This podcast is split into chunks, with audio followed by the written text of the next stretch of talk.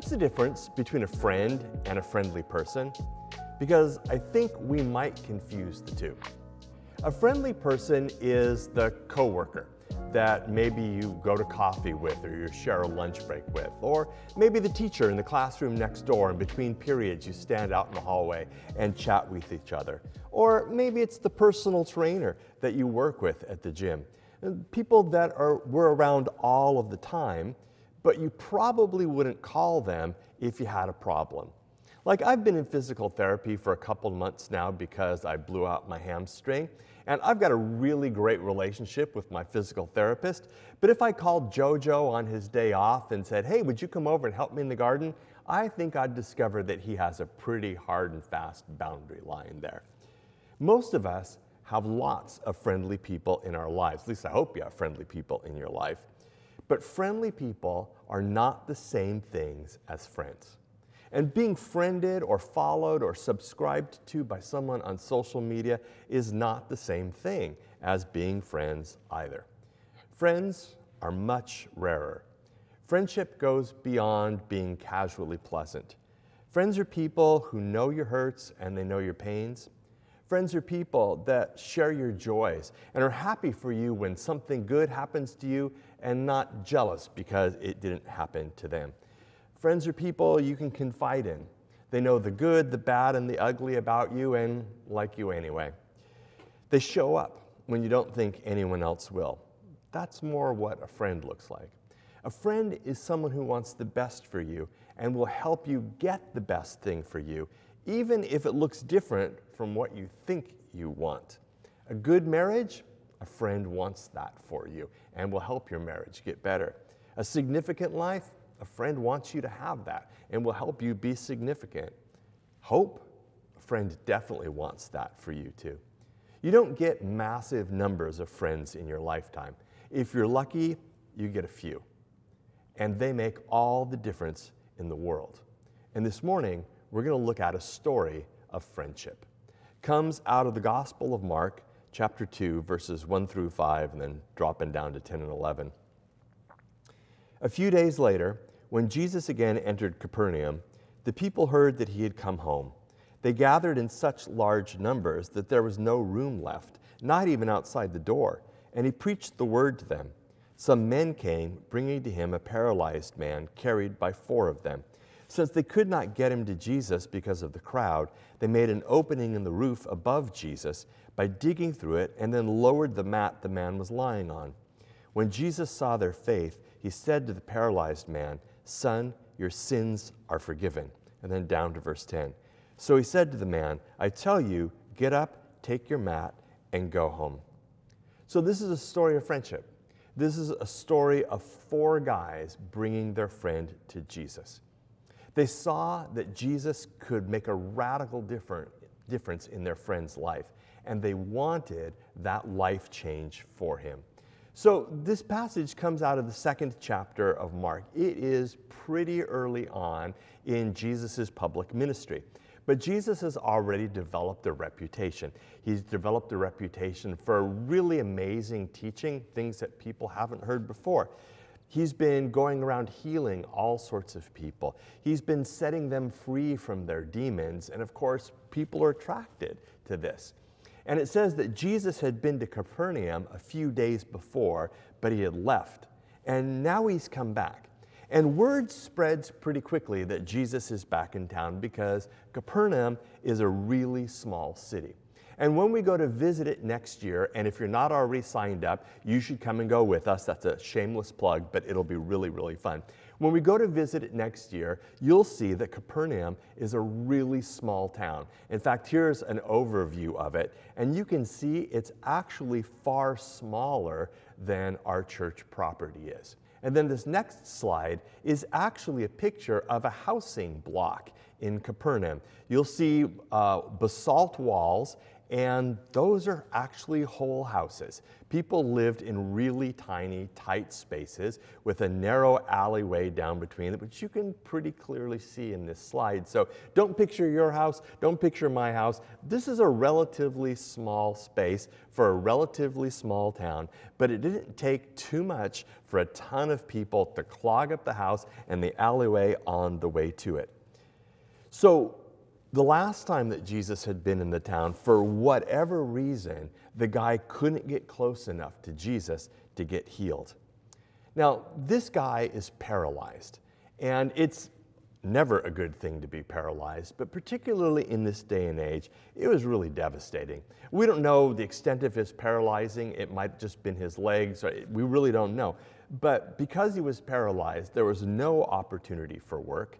There was nobody really there to support him. He apparently had four friends who probably saved him from just death of exposure. Maybe the best that he could hope for was that somebody would give him alms as a beggar. But something has gone on. In fact, I think, based on just my reading of the text, that maybe this guy got paralyzed later on in life, that maybe there was an accident that happened because he's got four buddies. And I imagine, you know, they went through school together, they worked together, and they are going to be with him through thick and thin.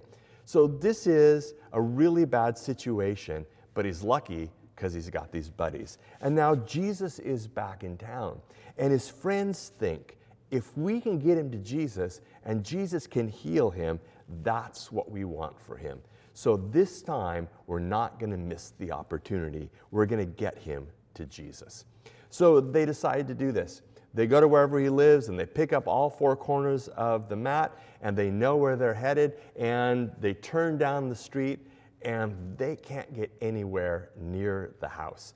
So, what do they do? Well, a lot of people would have just given up. I mean, well, we tried, but obviously we can't get anywhere near the house. But these people really wanted their friend to be healed. So maybe they tried pushing through and it didn't work. One of them gets the bright idea what if we go up on the roof? And what if we dig through the roof? So that's just another level of inconvenience that they have to do. But these people are bound and determined that they are going to get, get him to Jesus. They are resolved. So they go up onto the roof. And uh, I love the, the original Greek because it's quite po- uh, poetic. It says they unroofed the roof.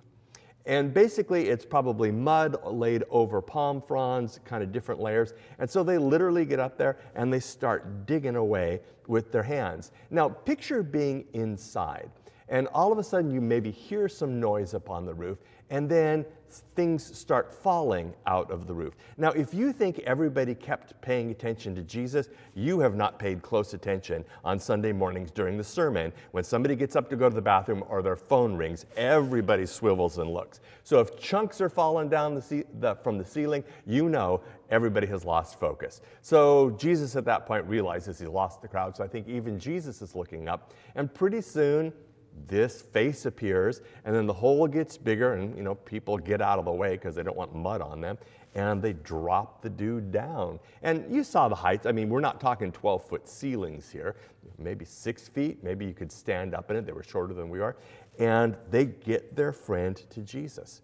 And jesus says son your sins are forgiven and in that, Jesus provides a greater healing than his friends had even hoped for. And then there's some back and forth, and then Jesus goes ahead and heals him from his paralysis. So this dude's life is completely changed. And it all happens because four people decided that they needed to get their friend to Jesus. So, what had to happen for them to do this? I broke it down into a couple of quick steps. The first thing is they had to notice the need. And that might be the hardest part. I was waiting for Megan to come home from San Diego the other day, and I was standing outside the exit from the Seagates. You've all stood there before on the way to, to baggage claim. And this cute little family, um, mom, dad, and little kid, maybe four years old, comes through the, the TSA entryway there, and they're holding hands, and it's really cute. And they just get beyond the TSA agent, and they apparently have never been to SeaTac before because they stop and I can tell they're standing looking for where they go next. The problem is, is they stopped right in the middle and they're holding hands, so they've effectively blocked the whole thing. And I'm sort of chuckling watching 50, 100 people back up behind them, and these people are absolutely clueless that anybody else is around them. And we do that sometimes. Sometimes we're absolutely clueless that other people are around us. And sometimes the biggest challenge is just noticing other people or noticing the needs. And so the first thing that they had to do was they had to notice that their friend had a need. I wonder how many things go on around us that we're just too busy to pay any attention to. How many opportunities God lays before us that we don't see because we're too busy or preoccupied or just don't notice. So the first thing they had to do is they had to notice the need. And then there's a second hurdle that they had to get over, which has subpoints. And the second hurdle was they had to care. Because we see an awful lot of needs, and we can't care for everybody. But notice that this is a friend. They're moved with compassion for their friend. They see that he has a need, and they could have very easily just gone, Well, he's paralyzed. He's always going to be paralyzed. There's really nothing we can do. Our hands are tied. We can't help. But they didn't go there. They cared enough to do what they could do. They couldn't heal him, but they could get him to Jesus who could. So the subpoints are they had to care enough to do something. So they pick him up and they take him to Jesus. And then all of a sudden there's this sea o humanity. And they had to care enough to be inconvenienced. I know lots of times if I'm not really into something, I'll give it a try. But if there's much pushback, if it's going to be hard, I'm like, hey, I tried, didn't work. They had to care enough to be inconvenienced. So they pushed through that. And then they had to dig through a roof. So they had to care enough to not give up easily. What they thought maybe was a 20 minute excursion, who knows how long it took, and it was a whole lot more complicated. But because they noticed the need and they cared enough to follow through the whole way, their friend's life was changed forever. He was healed physically, spiritually, emotionally, probably every other way. Jesus goes beyond in everything that they had hoped and prayed for in healing him. So, what does this story say to us? Well, we want people to know Jesus. We've found hope and peace and healing and purpose in Jesus. And we want other people to know those things that we have too.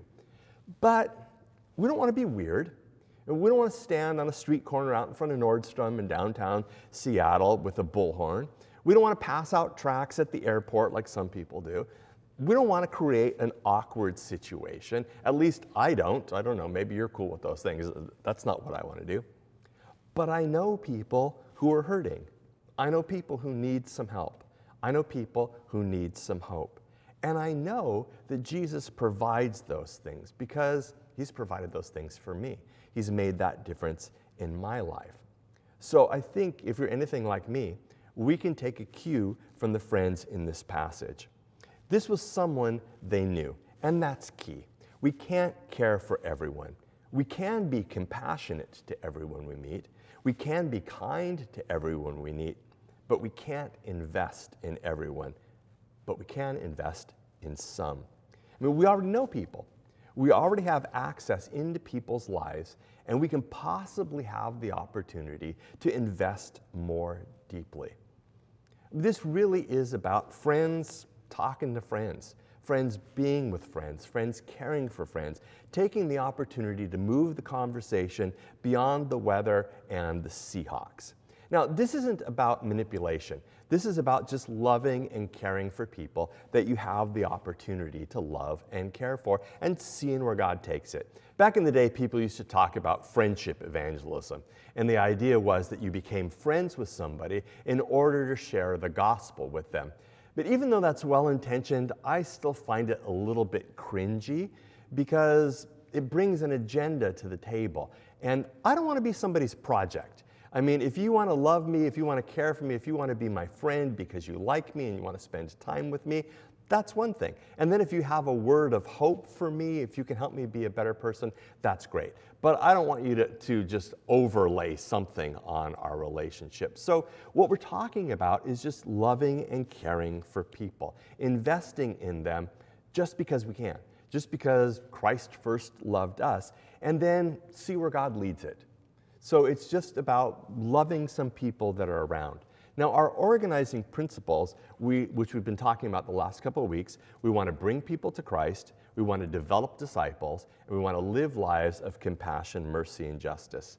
And one of the most effective ways I've ever experienced to help bring people to Christ and to develop disciples is our 321 emphasis, which admittedly we have not talked about in quite a while.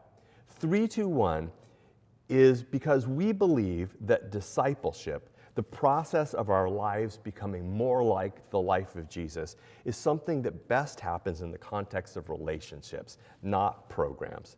We believe that as a disciple, we have three different spheres of relationships. We know people who don't know Jesus yet. We know people who know Jesus but need and want to grow in their relationship with Him. And we know people who know Jesus better than we do. Three people who don't know Jesus yet two people that we could help uh, come along, and one person who comes alongside of us.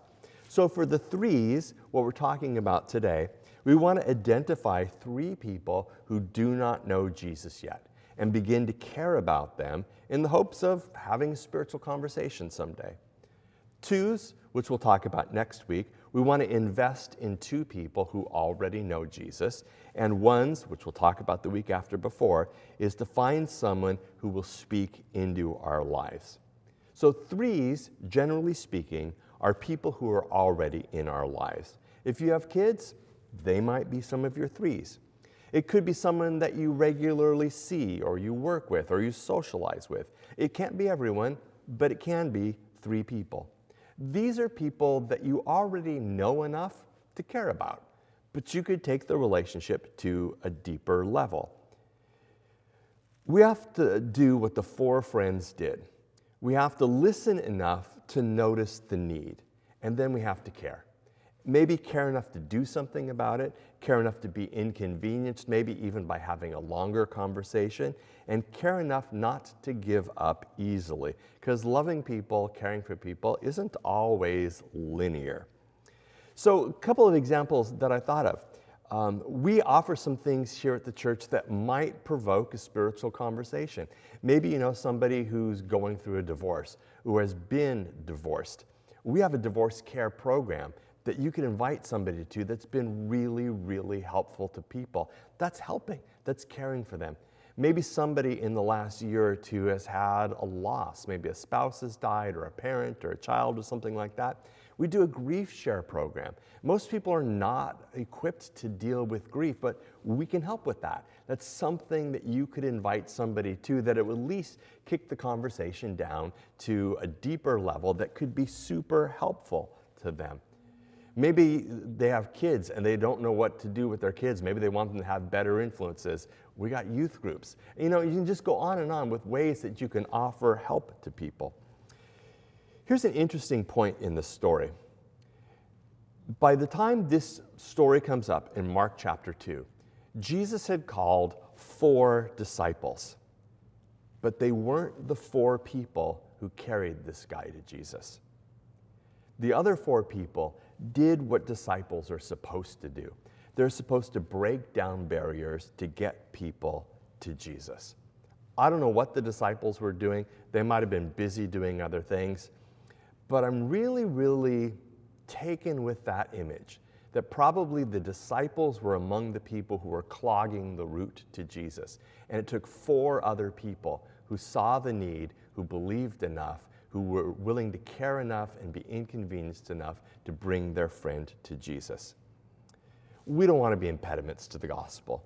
We don't want to keep people from Jesus. We want to be the four friends who are bringing people there.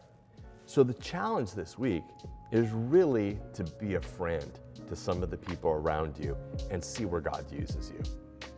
So, let me ask you three questions. First, who invested in you and helped you get to know Jesus? Two, who can you begin to intentionally care about? And three, what is one step you can take this week to engage them at a deeper level?